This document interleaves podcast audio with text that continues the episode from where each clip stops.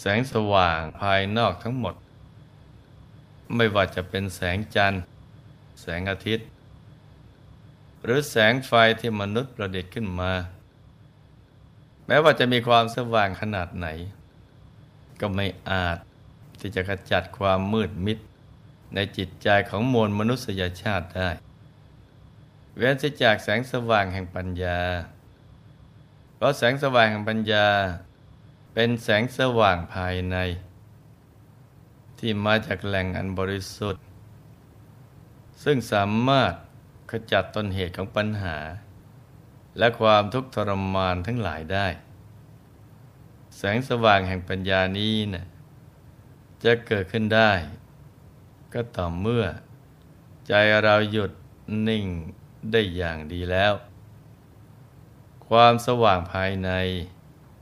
เป็นความสว่าง ที่เกิดจากความบริสุทธิ์ของดวงจิต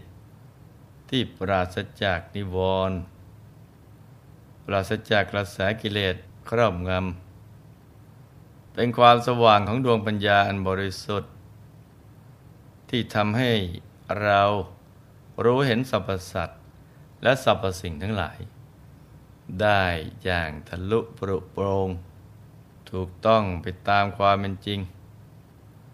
ผู้มีแสงสว่างคือดวงปัญญาชนิดนี้ นับว่าเป็นผู้มีชีวิตอยู่อย่างประเสริฐ อย่างแท้จริงทีเดียวนะจ๊ะ มีวาระพระบาลี ที่ปรากฏในคุตกนิกาย ชาดกว่าอากุตโทสักรังเอติ สภายะ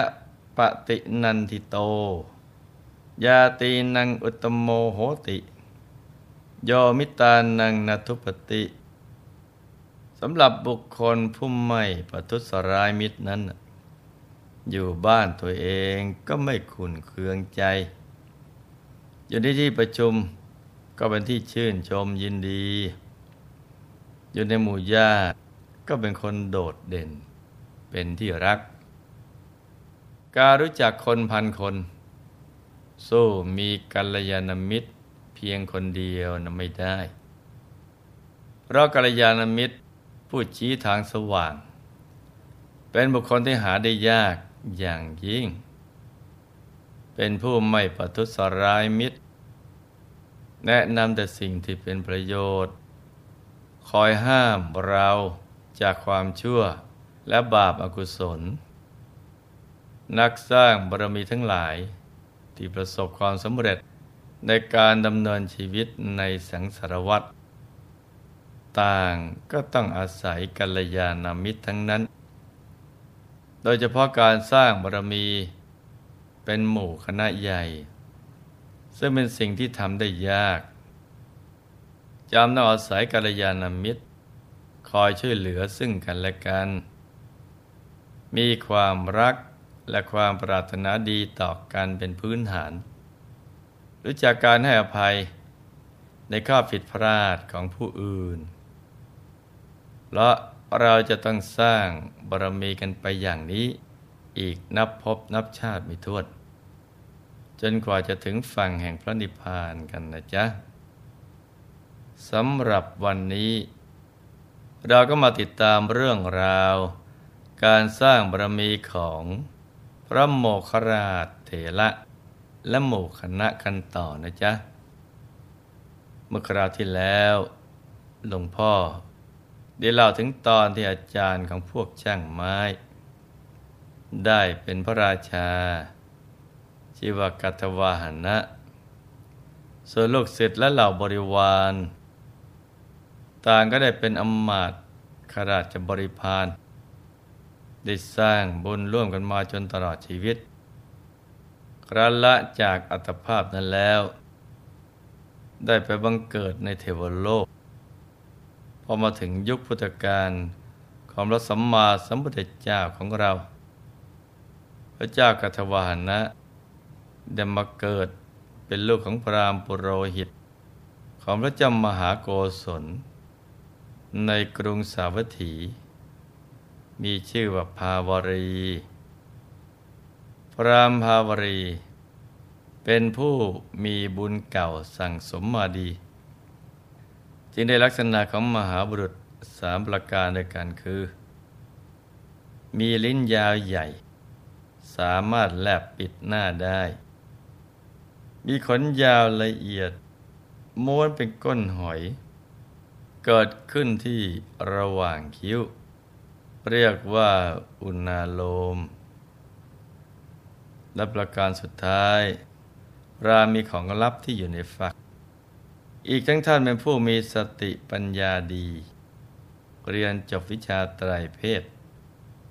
ต่อมาเมื่อบิดาตายแล้ว ได้รับหน้าที่เป็นราชปุโรหิตแทนบิดาฝ่ายเสร็จบริวารหนึ่งมืนหกพันคน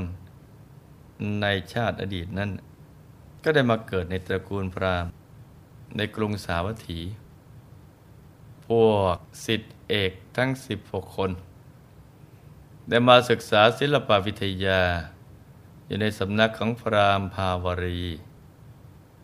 และสิทธิ์อีกหนึ่งมืนหกพันคน ได้มาเป็นลูกศิษย์ของสิทธิเอกทั้ง 16 คนนั้นอีกทีหนึ่ง ลวพระเจ้ามหาโกศลเสด็จสวรรคตแล้ว พระเจ้าประเสนที่โกศลราชกุมาร ก็ได้ขึ้นสืบสันตติวงศ์ส่วนพรามภาวรี ก็ยังได้รับตำแหน่งราชปุโรหิต ของพระเจ้าประเสนที่โกศลเหมือนเดิม หลังจากพรามภาวรีเคยสั่งสมบุญ ที่เป็นเหตุให้ได้บรรลุมรรคผลนิพพาน มันนับพบนับชาติไปท้วน บุญกุศลที่ได้เคยสั่งสมเอาไว้ ได้มากระตุ้นเตือนให้ท่านอยากบวชรามภาวรีก็ได้ทูลกับพระราชาว่า ขอเดชะข้าพระองค์มีความประสงค์จะออกบวชพระเจ้าค่ะ ด้วยความเคารพรักในท่านพราหมณ์ ผู้เป็นทั้งอาจารย์และเป็นที่ปรึกษาใหญ่ ในราชการแผ่นดิน พระเจ้าประเสนที่โกศล จึงตรัสห้ามว่าท่านอาจารย์ พระอาจารย์ยังอยู่ที่นี่ก็เป็นเหมือนกับพระชนกของเรายังอยู่ ขอท่านอาจารย์อย่าออกบวชเลย ด้วยความมุ่งมั่นอย่างแท้จริง แม้พระราชาจะทรงต้านทานอย่างไรก็ห้ามไม่ได้ จึงรับสั่งว่า ถ้าบวชแล้ว ก็ขอให้ท่านอาจารย์พำนักอยู่ในพระราชอุทยานเถิด ฉันจะได้เห็นท่านทั้งตอนเช้าและตอนเย็นเราพรามได้รับอนุญาตแล้ว ก็ทำพิธีบวชเป็นดาบทพร้อมทั้งสิทธิเอกทั้งสิบหกคนรวมไปถึงพวกบริวารของลูกศิษย์อีกหนึ่งมืนหกพันคน หลังจากบวชแล้วก็ยังพำนักอยู่ที่พระราชอุทยานส่วนพระราชาก็ทรงบำรุงด้วยปัจจัยสี่ไม่ให้ขาดตกบกพร่องเหมือนเดิม ต่อมาวันหนึ่ง พวกลูกศิษย์บอกพรามภาวรีว่า การอยู่ใกล้บ้านเรือนทำให้มีความกังวลมาก เราควรพากันไปอยู่ในสถานที่ อันปราศจากผู้คนพลุกพล่าน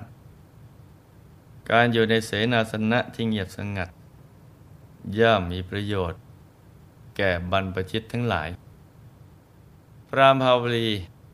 ฟังเหตุผลของพวกลูกศิษย์แล้วก็เห็นดีเห็นงามด้วย อีกทั้งท่านเองก็มีความปรารถนาอย่างนั้นเหมือนกัน จึงพากันไปถวายพระพรลา พระเจ้าประเสนที่โกศล พระราชาทรงอนุโมทนา และพระราชทานทรัพย์ส่วนพระองค์สองแสนกหาพนะทรงรับสั่งกับพระอมาตว่า ถ้าท่านดาบททั้งหลาย มีความประสงค์จะอยู่ในสถานที่ใด ก็จงสร้างอาสมถวายในสถานที่นั้นเถิดพรามภาวรีกับพวกลูกศิษย์เด็บพากันออกจากพระนคร มุ่งหน้า ลงไปทางทักษิณชนบท จะไปถึงริมฝั่งแม่น้ำโคทาวารี เมื่อไปถึงแม่น้ำนั้นซึ่งเป็นสถานที่รอยต่อระหว่าง แว่นแคว้นอัสกะ และแคว้นมูลกะ พรามภาวรีเห็นว่าเป็นสถานที่อันสัปปายะ เหมาะสมกับการสร้างอาสมเพื่อบำเพ็ญพรต จึงแจ้งความประสงค์ของตน แก่พวกอมมาตที่พระเจ้าประเสนที่โกศลทรงส่งมาพวกมาตนำเงินหนึ่งแสนกหาปณะทูลกล้าว ถวายพระเจ้าอัสกะ ผู้เป็นราชาแห่งแว่นแคว้นอัสกะ และอีกหนึ่งแสนทูลถวายพระเจ้ามูรกะ ราชาแห่งเมือง มาหิสดีแว่นแคว้นมูรกะเพื่อขอซื้อที่ดินบริเวณนั้น พระราชาทั้งสองพระองค์ ทรงเห็นความตั้งใจจริงของดาวบททั้งหลาย จึงพระราชทานที่ให้แว่นแคว้นละสองโยชน์เศษรวมแล้วก็เป็นเนื้อที่ทั้งหมดเกือบห้าโยชน์จึงนับว่ากว้างใหญ่ไพศาลมากทีเดียวนะจ๊ะ เมื่อได้ที่สำหรับ สร้างอาสมแล้ว พวกอมาตจึงได้พากันสร้างอาสมขึ้นบนที่ดินแห่งนั้น แล้วก็ให้นำทรัพย์อีกจำนวนหนึ่ง มาจากกรุงสาวัตถี เพื่อเป็นค่าใช้จ่าย ในการก่อสร้างที่พักสำหรับพระดาบทเหล่านั้น ส่วนว่าภายหลังจากสร้างอาสมเสร็จแล้ว เรื่องราวจะเป็นอย่างไรต่อไปนั้น เราก็คงต้องมาติดตามกันต่อ ในวันต่อไปแล้วนะจ๊ะ จากเรื่องนี้เนี่ยเราก็จะเห็นได้ว่า การสร้างบารมีเป็นทีมนั้น ก็ต้องสร้างกันมาหลายภพหลายชาติ เหมือนกับพรามภาวรี และพวกลูกศิษย์ ที่เคยร่วมสร้างบารมีกันเป็นทีม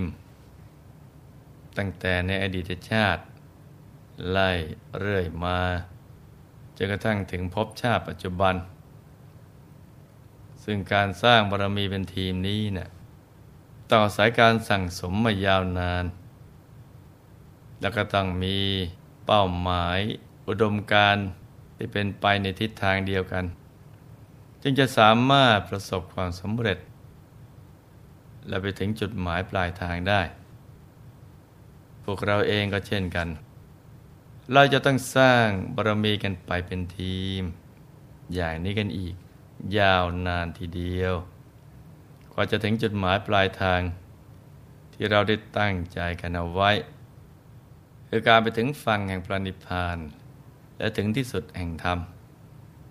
ดังนั้น การจะไปถึงตรงนั้นได้ เราจะต้องมีจิตสำนึกร่วมกัน และกับประพฤติปฏิบัติไปในทิศทางเดียวกัน โดยเฉพาะอย่างยิ่งการปฏิบัติธรรม มันทำใจหยุดใจนิ่ง ให้เข้าถึงพระธรรมกายภายในตัว สิ่งนี้เท่านั้นที่จะเป็นจุดร่วมในการที่จะสร้างบารมีกันไปได้ตลอดรอดฟัง ไปถึงที่สุดแห่งธรรมกันทุกคนนะจ๊ะ ในที่สุดนี้หลวงพ่อ ขออำนวยพร ให้ทุกท่าน มีแต่ความสุข ความเจริญ ให้ประสบความสำเร็จในชีวิต ในธุรกิจการงาน และสิ่งที่พึงปรารถนา ให้มีมหาสมบัติบังเกิดขึ้น เอาไว้ใช้สร้างบารมีอย่างไม่รู้หมดสิ้น ให้มีสุขภาพพรานามัย แข็งแรง มีอายุขายยืนยาว ได้สร้างบารมีกันไปนานๆ ให้ครอบครัวอยู่เย็นเป็นสุข เป็นครอบครัวแก้ว ครอบครัวธรรมกาย ครอบครัวตัวอย่างของโลก ให้มีดวงปัญญาสว่างสวัย ได้เข้าถึงพระธรรมกาย โดยง่าย ได้เร็วพลัน จงทุกท่านเธอธรรมกาย